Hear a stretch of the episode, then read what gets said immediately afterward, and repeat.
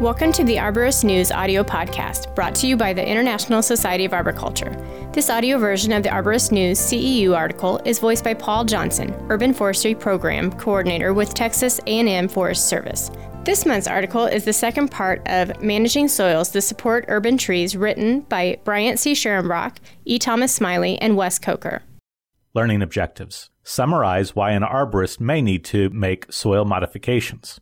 Identify soil modification techniques commonly used to remedy soil problems. Describe types of soil amendments and their various uses. Understand under what circumstances to use various tilling techniques for soil improvement. C E Us for this article apply to certified arborists, municipal specialists, and the B C M A practice category only. Arborists and landscapers are often asked to improve tree health when tree or shrub species are not well matched to the site, or the site has changed since planting. Soil modifications can be made to improve establishment, growth, longevity, and or appearance of urban landscape trees and shrubs. Prior to planting a new landscape, the soil should be evaluated so that the species that are capable of thriving with the existing soil conditions can be selected. This article includes a number of soil modifications commonly used to address urban soil problems. These modifications include soil amendment, mulching, tillage, irrigation, and drainage. Many urban soil problems require more than one treatment type.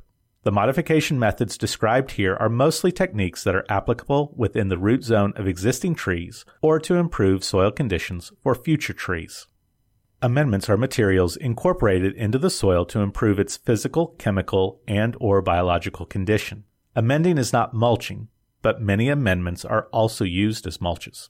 Amendments are commonly applied to urban soils with the specific objectives of increasing soil aggregation, decreasing soil density, altering soil texture, altering soil moisture content, increasing soil fertility, altering soil pH, decreasing availability of contaminants, and or managing salinity.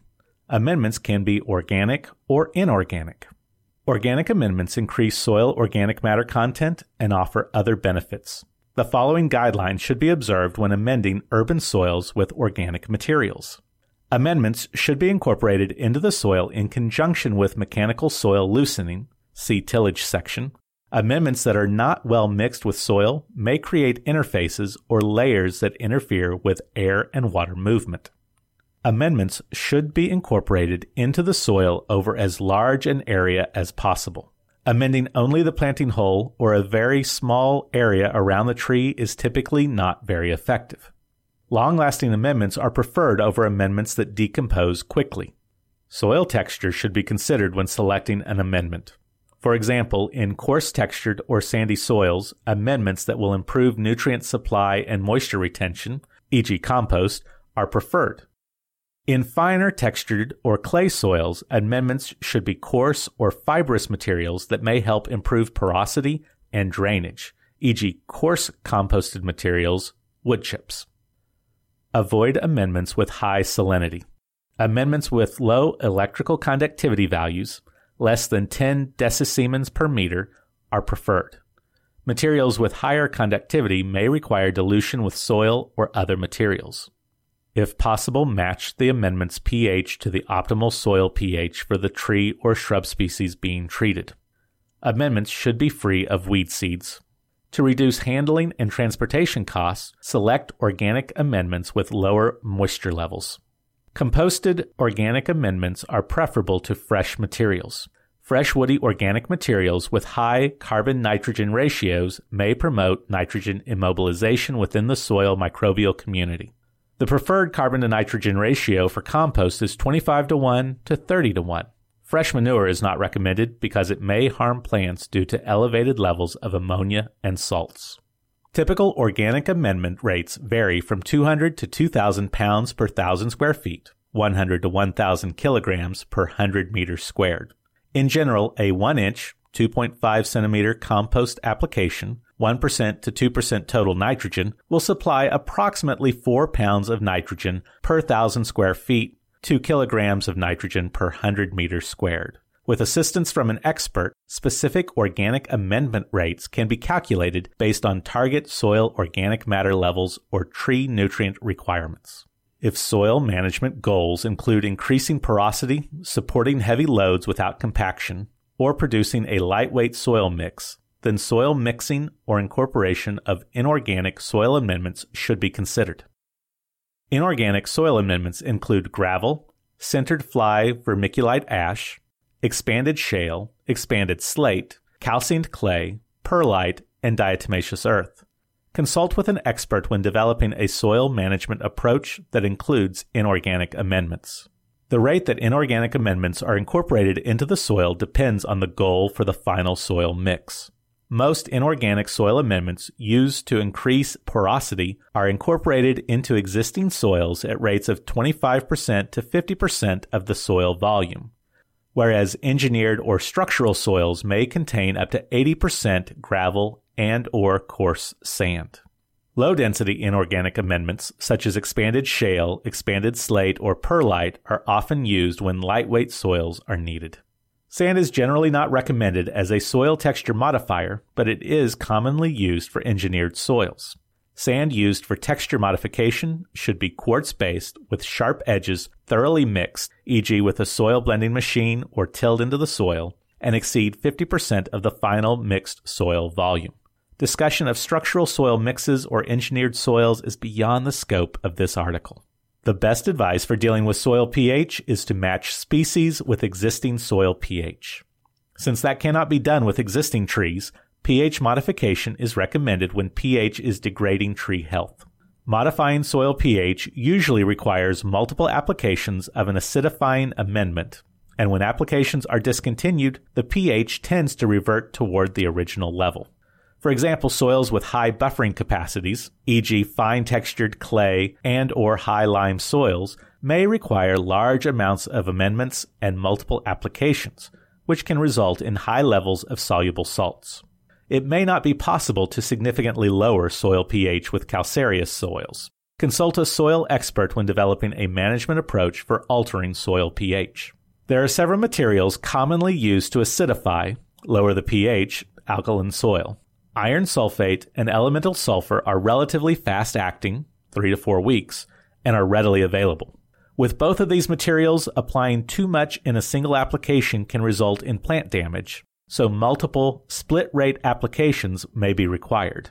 Ammonium, N H four plus, urea, and protein-based amino acid fertilizers will reduce soil pH to a degree but are rarely as effective as incorporating iron sulfate or sulfur. Acidic organic amendments can also be used to lower pH over a period of years. Aluminum sulfate is not recommended as a soil acidifying amendment because of the potential for aluminum toxicity. Lime, for example calcium and or magnesium carbonate, is added to increase soil pH. Dolomitic lime is preferred to calcitic lime in most cases because it contains magnesium, an essential element for plant growth. Pulverized or pelletized lime is relatively fast-acting, but it may take a year for the soil pH to reflect the change. Wood ash is also used as an amendment to raise soil pH. It takes about twice as much ash as lime to achieve the same pH change. Over time, with multiple applications of wood ash, there may be problems with excessive potassium in the soil that can interfere with magnesium or calcium uptake. There are two basic types of salt-affected soils, saline and sodic soils. Both soils have excessive concentrations of sodium. Saline soils have an electrical conductivity greater than four decisiemens per meter, a pH less than eight point five, and a sodium absorption rate less than thirteen. They typically have white crusts on the soil surface, and plants show signs of water stress. Sodic soils have an electrical conductivity less than four decisiemens per meter, pH greater than eight point five, a sodium absorption rate greater than thirteen, and are typically in a degraded physical condition, for example puddling, poor drainage. In both cases, salt-tolerant plants can be planted near shrubs or within the drip line of trees to aid in salt remediation. These plants improve salt-affected soils by reducing evaporation through increased shading and increased water infiltration by increasing organic matter, aggregate formation, and soil micropores. Remediation of saline soils may be accomplished by leaching them with high-quality water. The most common method to remediate sodic soils is to add gypsum, C A O four, two H two O, and then irrigate heavily with high-quality water. The calcium in the gypsum replaces sodium on the cation exchange sites, allowing sodium to be leached.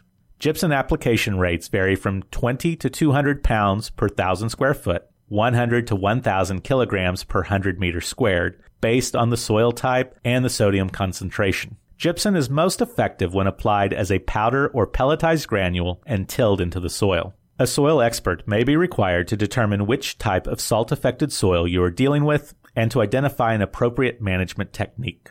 Microbial inoculants are intended to change or improve the composition of the soil microbial community for the benefit of plants.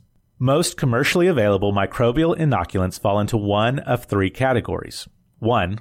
Plant growth-promoting organisms, such as mycorrhiza or nitrogen-fixing bacteria, that are applied as inoculants to assist plant uptake of nutrients and water. two. Biological control agents, such as Trichoderma, Pseudomonas, or Bacillus, which are used as microbial inoculants to protect plants against pathogenic organisms. three. Phytostimulators, such as Azospirillum, that produce plant hormones to stimulate growth. The microorganisms in these products are defined on the product label. Compost teas are often promoted for creating microbial communities that outcompete or suppress harmful microbes and or introduce beneficial microbes to the soil. Compost teas are brewed by placing a defined quantity of compost into a mesh bag, suspending the bag in non-chlorinated water, and then aerating water to extract organisms from the compost. Microbial foods, that is carbon sources such as sugar, and various organic fertilizer products are added to the brew to stimulate the growth of specific organisms. Many methods and recipes exist for creating and applying compost teas. Microbial inoculants may temporarily influence the resident microbial community, but it is unclear if these products truly improve soil quality and ultimately urban tree health. Soil and plant responses to compost teas vary considerably. To date, there is little evidence to support their efficacy. Mulching is one of the easiest and most effective ways to improve urban soil quality and tree health.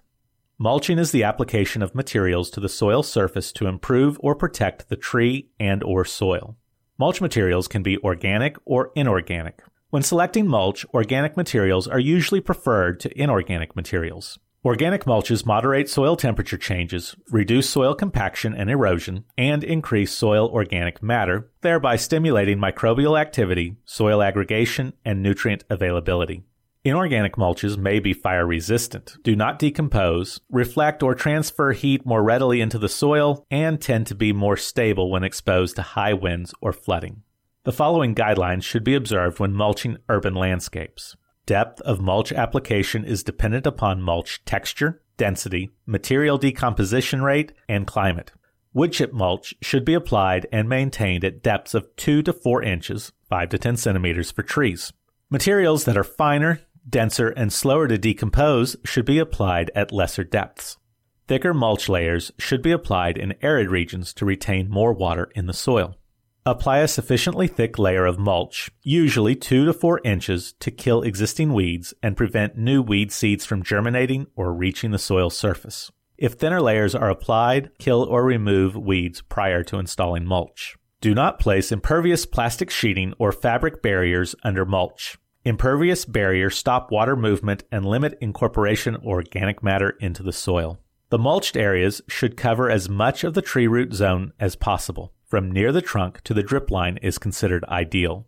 A. For recent transplants, mulch beyond the root ball. The minimum recommended radius is three feet, one meter. Maintain mulch for at least three years to facilitate root growth and to protect trees from mechanical damage. B. For larger existing trees, the minimum radius for mulch is at least three times the trunk diameter. C. Mulch applied as a continuous bed around multiple trees is more effective than single rings around individual trees. Average chip size of most organic mulches should be two to four inches. Avoid wood chips from trees that are known to have allelopathic effects, for example Juglans nigra, and from individual trees that may have soil-transmissible diseases, for example Verticillium wilt. Do not place mulch against tree trunks. Keep mulch a minimum of four inches, ten centimeters, from the stem. Avoid burying the trunk flare and buttress roots. Keep mulches at least three feet from buildings. Avoid highly flammable mulches or treat potentially flammable mulches with flame-retarding fertilizers when mulch is close to buildings. On wet sites, soil drying can be promoted by removing organic mulches. Be aware of some other potential negative impacts of mulches, including toxicity, allelopathy, and sour anaerobic mulches with pH of less than two point five, slime molds, unslightly but mostly harmless, matting, hydrophobic layers from fungal mats in mulches, flammability, and some fungus problems, for example. Sphaerobolus, Mutinus caninus, and Mutinus elegans. Fertilizers are materials applied to soil to correct nutrient deficiencies. Many amendments are also fertilizers. Like amendments in mulches, fertilizers can be organic or inorganic. Nutrient management of urban trees involves treating nutrient deficiency by matching the nutrient supply with nutrient removal. Detailed information about fertilization practices for trees and shrubs is available in I S A's Best Management Practices, Tree and Shrub Fertilization. There are various methods and techniques to reduce and or remediate soil compaction, many of which have been derived from agricultural systems. Some methods are damaging to existing tree roots, so when tree roots are present, only the least injurious techniques should be used. The most common soil tillage methods used in urban landscapes are mechanical tillage, air tillage, vertical and radial trenching, and pressurized fracturing. Urban soils can be mechanically loosened and hard layers penetrated by tilling. This decompaction method can be effective at both small and large scales using a variety of implements and techniques, for example, rototiller, backhoe, plow, disc harrow, ripping tines, field cultivator. Mechanical tilling should only be done prior to tree planting to prevent damaging roots. Surface tillage consists of turning the top six inches, fifteen centimeters of soil. Double spading involves removing the top six to eight inches, fifteen to twenty centimeters, breaking up the compacted layer below, spreading an organic amendment to a depth of two to four inches, and then turning up the next six to eight inches. One method of tillage to incorporate organic amendments is to spread two to six inches, five to fifteen centimeters of compost over the soil, then use a backhoe to dig to a depth of twelve to twenty-four inches, thirty to sixty centimeters, lifting the compost in the soil and dropping it back into the hole. An additional two to four inches of compost is then added and rototilled into the top six inches. Subsoil plowing or deep ripping to depths of twelve to twenty-four inches is recommended to remove hard pans below the surface. Concerns with tillage on disturbed urban sites include soil erosion by wind and water and oxidation of organic matter. These losses contribute to decreased soil fertility, increased surface crusting, decreased soil infiltration, increased runoff, and reduced surface water quality. Erosion and organic matter oxidation is minimized when disturbance is minimized, including retention of plants and plant residues on the site. Because most mechanical tillage methods are not suitable around existing trees due to the potential for extensive damage to roots, one of the following methods may be more suitable for reducing soil compaction and rebuilding the soil profile. Vertical mulching involves drilling or augering a series of shallow holes, six to twelve inches, fifteen to thirty centimeters, and filling them with high-quality replacement soil, amended fill, and or fertilizers as necessary based on a soil analysis. The holes are typically a few inches in diameter and spaced on a grid pattern six to twelve inches apart, covering the root zone or compacted area. Care should be taken to avoid damaging lateral roots when drilling or augering holes. Radial trenching is performed by digging trenches radially from near the drip line toward the tree's trunk. Attempts should be made to locate trenches to avoid major roots, and trench digging should be shifted laterally if large roots are encountered. Trenches are typically excavated to a depth of twelve to eighteen inches, thirty to forty-six centimeters. The trenches are then backfilled with quality replacement soil and or amendments. Ongoing research is being conducted to examine the efficacy of both vertical mulching and radial trenching. Research has shown that both vertical mulching and radial trenching appear to be more effective when more of the compacted soil is removed and or replaced. However, it is unclear how much damage these practices do to existing root systems. Air tillage is a preferred method for reducing soil compaction within existing tree root zones. It is also used to replace soil under trees, and it is an ideal method for mixing organic amendments into the soil. Air tilling can also be used to expose the root system to allow root inspection and the detection of root defects and or improper planting. Air tilling is done with supersonic air tools that use compressed air, zero point six to zero point eight M P A, or ninety to one hundred twenty P S I at ninety or more cubic feet per minute to break up soil clods or compacted soil layers without damaging the majority of medium and coarse roots. Prior to using supersonic air tools, soils should be moist. If clouds of dust are generated, the soil is too dry. When the soil is too wet, mud will be sprayed in all directions and will interfere with the tool operator's visibility. Moreover, soil structure might be destroyed when air tilling very wet soils. Compost is typically added to the soil during air tillage to promote aggregation. Thank you for listening to this month's Arborist News audio podcast. An online quiz worth one C E U is available now to current I S A members. This quiz will become available to non-members in August two thousand sixteen. Visit the I S A web store and search for online quizzes for the most recent C E U opportunities. Arborist News is I S A's bi-monthly serial publication that provides readers with the latest in arboricultural news and education. This magazine is an I S A member benefit and offers opportunities for I S A credential holders to earn C E Us. Become a member today to start receiving Arborist News in your mailbox or inbox. That concludes this episode. Please check back for the next Arborist News audio.